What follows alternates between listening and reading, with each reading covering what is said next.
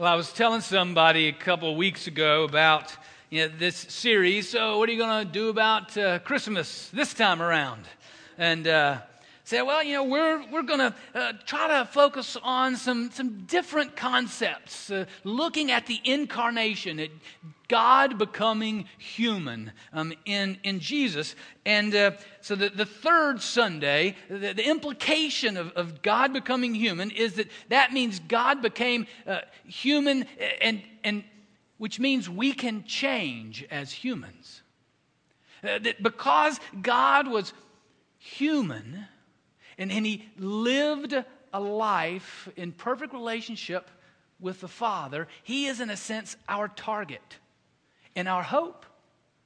That it's no longer an excuse to say, well, I'm just human. That denies the very power of the incarnation. That Jesus shows us the, the, the way uh, to pursue change. And they said, You're going to preach on change again? I mean, haven't you preached on that enough? And, and I thought about that a little bit. Didn't think about it in the moment, just sort of laughed, but said, Yeah, you know, I probably don't preach on change enough. Matter, who said that? Matter of fact, it should be the subject of every time that we gather, should be our goal uh, to change to be more and more like Jesus, to be more and more who He created us to be. And, and that's, that's why you got this clay in your hands. Now, and maybe when you first got it, you know, it was sort of hard. You know, not, not quite as malleable, but then, you know, you had to work it, right? You had to push it around a little bit, right? That's a great illustration, isn't it? That, unless we are changing, we become more and more calcified. Uh, uh, unless we're, we're, continuing to grow in our relationship with God, unless we're, we're growing in our obedience to God, then, then we're not. And we become harder and harder. And so, in a sense, every Sunday, and every time we, we gather in the Word uh, personally is a time when we are the clay in the potter's hands. And He is working us and, and forming us, making us more and more supple to His will from our own. That's what we want. That's what we want every time we gather. We want God to change us and to make us more and more like Him. Our first passage this morning is in Isaiah uh, chapter 45, verses 9 through 12, which is one of the places where you get this metaphor. Um, it's on page 588 in your Pew Bible if you want to turn there, or you can look on the screen. Let's, let's pray together. Gracious God, thank you for your written word that speaks to us of your truth. Thank you for your living word and the power of your spirit who is alive in us, continuing to take our heart of stone and make it a heart of flesh, continuing to mold us to who you want us to be. Do that as we gather around your word. Continue to do that as we gather, recognizing your presence. In the name of Jesus, we pray. Amen. Isaiah chapter 45, starting with uh, verse 9. Woe to you who strive with your master, earthen vessel, with the potter. Does the clay say to the one who fashions it, What are you making? Or, Your work has no handles. Woe to anyone who says to a father, What are you begetting? Or to a woman, with what are you in labor? Thus says the Lord, the Holy One of Israel and its Maker. Will you question me about my children or command me concerning the work of my hands? I made the earth and created humankind upon it. It was my hands that stretched out the heavens, and I commanded all their host. Jeremiah has something similar in uh, Jeremiah 18, where he uses the same metaphor about how God is the potter and we are the clay, and that we, as humans, human clay, that it's our penchant to argue with the potter, to fight with the potter, to, to oppose the potter at times. We become resistant, calcified, hardened seeking our own comfort, seeking our own way, instead of seeking the Father's way. Now, you may be asking, why exactly did this make it into an Advent Christmas message? Well, it's because in the incarnation, in the incarnation, when God became human, the potter becomes clay. The potter becomes clay. It's a mystery. It's one of the grand mysteries of the incarnation to take a beautiful cross made of precious metal and then to put a clump of clay next to it. But yet, that is a picture of the incarnation. The potter becomes clay. And he shows us then how to be clay. He shows us how to be the clay we were created to be. He shows us the way to be human. He shows us indeed that it is possible for us to change, to be molded in the Father's hands, and to continue to grow according to the will and the plan and the purposes of the Father. Jesus shows us how to live what we just sang, to live in submission to the Father. He shows us how to be good clay. Yeah, and this, this clay metaphor, we can take this for a little while. Remember Adam and Eve? Remember the very first book? Uh, if, for, if you're not familiar, the first book of, uh, first chapter of the Bible is Genesis 1, tells the story of the creation of Adam and Eve, of, humans. And what does God form Adam out of but out of the clay of the earth? And Adam and Eve formed to, to live, created to be in the Father's hands, to, to be in right relationship with God and one another. And yet they choose their own way. Jesus comes taking the form of Adam and Eve and shows us how to live as clay was created and formed to live. Adam and Eve go their own way, and it's destructive. Jesus shows us the way that leads to the fullness of life. Uh, Luke 2, uh, chapter 2, verse uh, 52. Um, a, uh, this is right, this is that story. There's a story in Luke that talks about Jesus when he's a child in, the temple. And, right after it tells that story, Luke gives us this, this little tidbit about the nature of Jesus. And Jesus increased in wisdom and in years and in divine and human favor. I think it's really hard for us to grasp this. You, can leave that up for a little bit, Barry, just to, to think about that, that Jesus grew. God became clay and had to mature. That's what these words mean. That, that, he grew in wisdom and in years, meaning he grew not only physically, the years are his physical growth, but also he grew intellectually, he grew emotionally. He increased in those ways. He developed in those ways, just like you and I have to develop. And he did so in exactly the way he was created to, gaining divine and human favor as he matured, as he, in a sense, changed, as he was molded and formed by the Father, as he grew, as every human grows.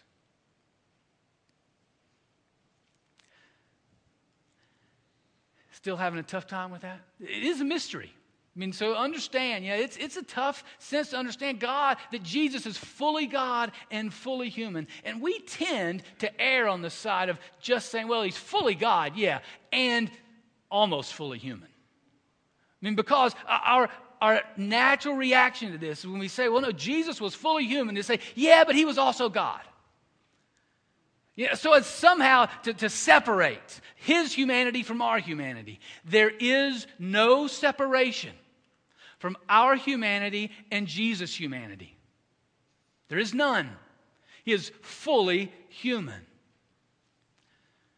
One other passage to look at. Look in Philippians um, chapter 2, one of the great, one of the first recorded hymns of the church. And we'll catch it mid, mid verse here. But talking about Jesus,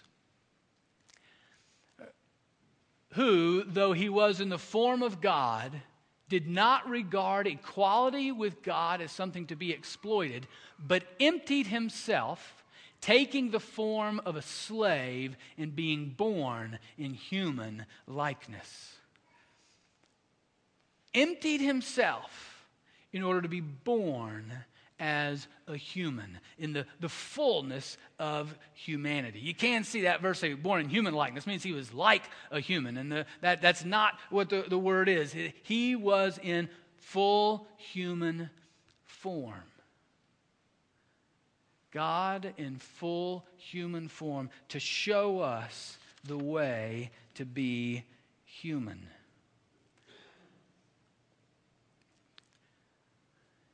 He shows us the way to be good clay in the hands of the Father. Ready to be molded and formed according to the Father's will for the good of all of God's creation. Do you get the grand humility here of God? That God becomes clay in Jesus, God the Son. God the Son becomes clay. And as Karen said last week, you know, God gets dirty. He gets dirty. Literally, dirt, clay. You know, even as you're playing with this, right? Don't you get something on your hands? Yeah? is not that the, the, the reality of the incarnation? That God enters into the mess and the muck of our existence in order to bring salvation, in order to rescue us, in order to bring and lead and direct change. The fact that, that God becomes real clay means that God's going to deal with the real stuff, that God wants to deal with the real stuff of our lives according to God's plan.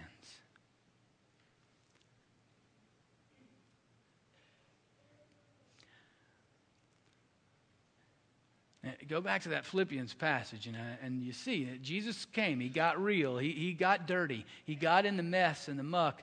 And, and you know that he came to bring God's perfect plan of rescue, but it was not easy, it was not smooth, and it was not pain free. The fact that God says he enters into the muck in order to bring change does not mean that it's just a nice magic pill. It is a submission to the way of the Father, as Jesus showed us perfectly. The real question before us, the, the real question before us with this, with this clay, do we, do we really want to change? Are you really willing to be clay in the hands of the Father? Do you, do you trust Him? That He will make and mold you according to what you were created to be for all of His perfect plan and wisdom. There's some great stories uh, in the scriptures, events of people that came to Jesus, and I want to share with you two, just quickly. We won't turn there, just uh, because of time. One is the story of a guy named Zacchaeus, who was a filthy rich man. And, and filthy and rich in both were the case. He, he, was, he was not liked by many, a tax collector, but he was really enamored with Jesus and climbed in a tree to see him.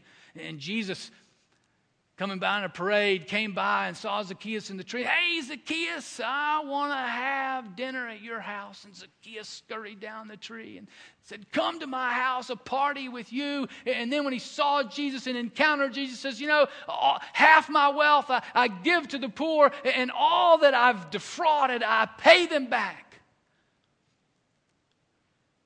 Jesus looked at him and said, Today salvation has come to this house.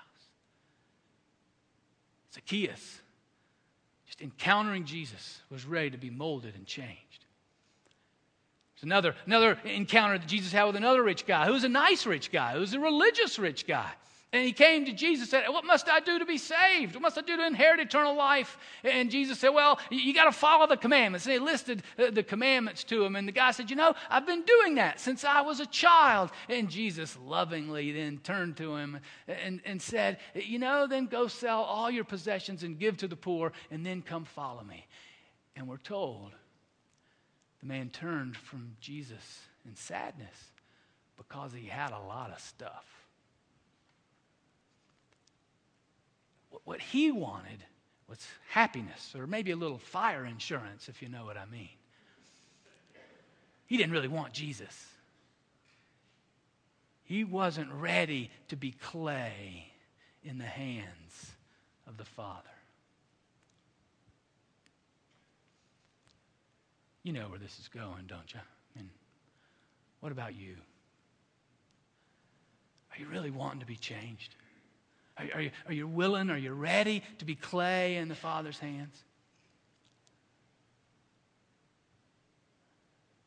You know, as I was thinking about this, just myself, uh, uh, uh just uh, applying it uh, to myself in a way that I'd be willing to share with you, because there are plenty of other ways that I'm not willing to share with you right now. But just in terms of preaching, yeah, it was, it was funny. It was a funny conversation in a sense I had with God and said, Are you willing to preach a bad sermon and look like a fool if that would really cause more people to turn to me? Are you willing to, you know, just sort of flub it up there? Some of you are saying, well, you do that really well. Yeah, yeah. Uh, well, you've, you've, you've done that one, man. Move on.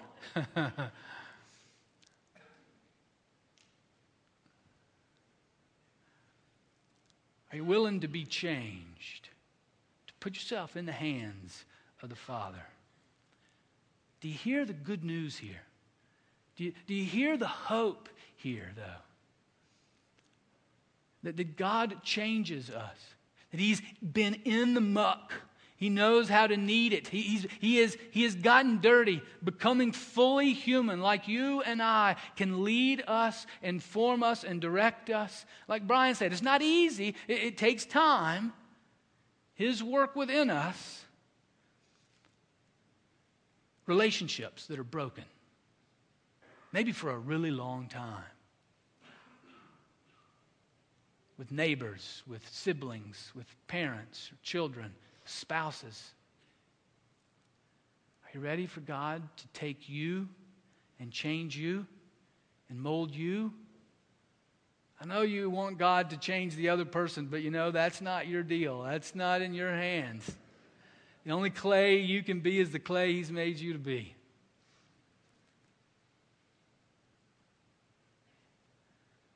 Maybe it's an addiction to the things of this world, which is just another way of saying idolatry.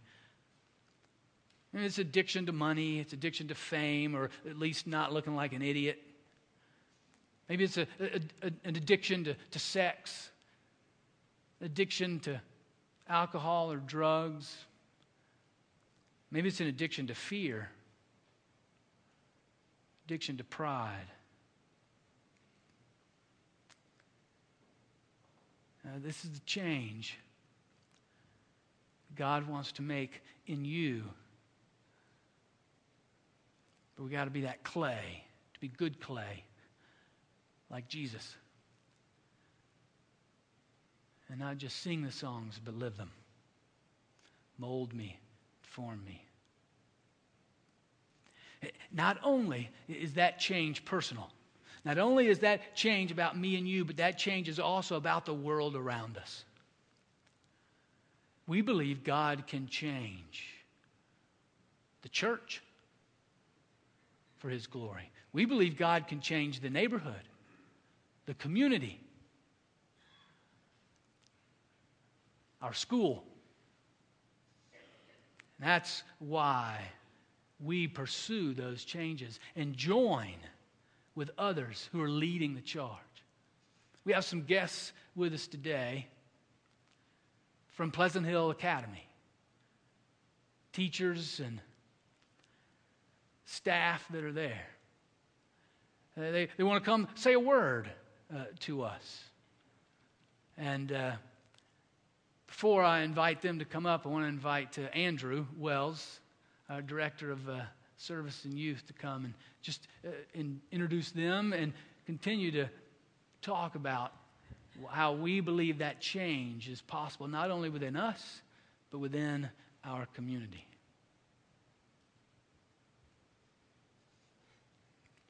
I always do this to you, don't I? Oh, man. Uh, he calls me up here on the hardest Sundays, uh, hard sermons. Um, sorry, I'm processing myself. You know, what's here. So it's hard to, hard to do something else. but I will. I will. Mm-hmm. Anyone else just really to get you this morning? If they're speaking to you, what are you going to do with that? It's hard, Drew. God. All right, well, what I'm supposed to do, uh, besides just be convicted by Drew, uh, I am supposed to introduce the staff. So I'd like uh, Pleasant Hill staff to come up. Uh, Miss McDowell um, and teachers, staff, family, if you want to come up.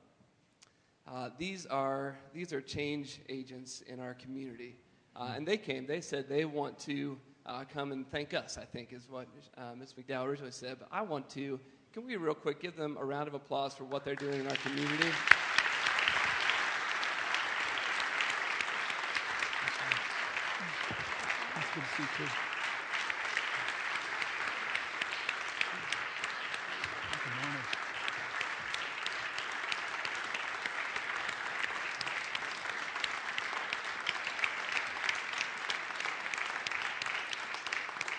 They are the ones uh, in our community on the front lines uh, every day with the children of our community, uh, making our community a better place, making the world a better place, uh, and, and working in really hard circumstances uh, to care for these kids. So I just want to introduce Ms. McDowell, and you can introduce your staff.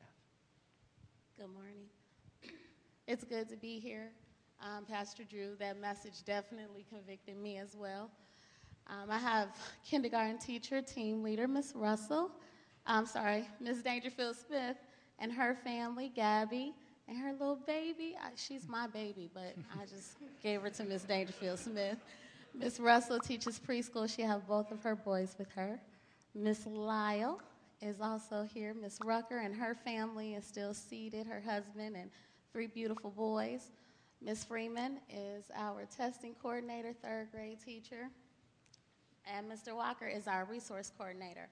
Um, we're just glad that we could just come to show you all how much we appreciate everything that this church does for Pleasant Hill.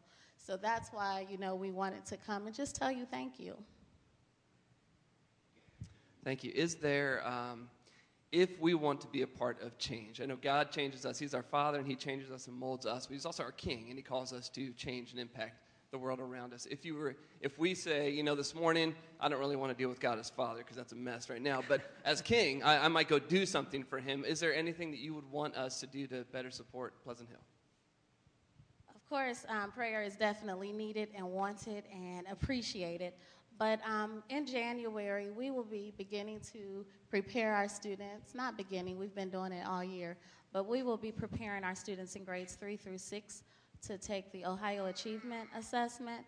And we have been digging deep into our data, so we know we need 141 students to pass reading and 121 to pass math. So we are always looking for um, tutors, one hour a week, just with one child, build that relationship, but also build that confidence with them so when they take the test, they They know that someone out there has shared and imparted wisdom into them outside of the classroom and what the teacher can do in the six hour day.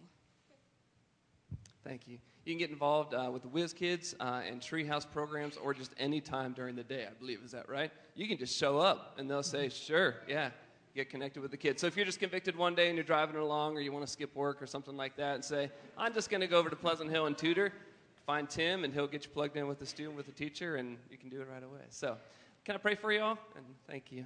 Uh, Father, we do praise you for how you uh, change us and how you have empowered us to change um, other people, to share your good news uh, that we can be molded by you, that uh, you long for something more and more beautiful in this world, and we get to be a part of that. We pray for Pleasant Hill School. We pray for the children there uh, and their um, and their work and, and learning uh, and being educated and learning how to read and uh, learn how to do math and these tasks that are so important uh, for them to know to be able to thrive in this world. And sometimes some of these kids struggling through poverty to break that cycle of poverty uh, and to grow into mature followers of you. we just pray for teachers and staff that you would empower them to love these children, give them strength and energy, give them wisdom and how to deal with all these children. Pray this in Jesus' name. Amen. Amen. Thank you all for coming.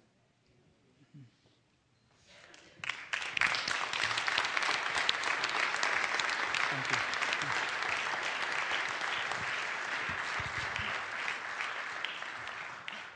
All right, so I didn't do a good job of segueing into that. That's what you're telling me, um, Andrew. And uh, the, the segue is, you know, that it's really easy to lose hope, personally and for the world around us. And what I appreciate about uh, Ms. McDowell and the teachers there is that they haven't lost hope in a, a challenging, very challenging situation.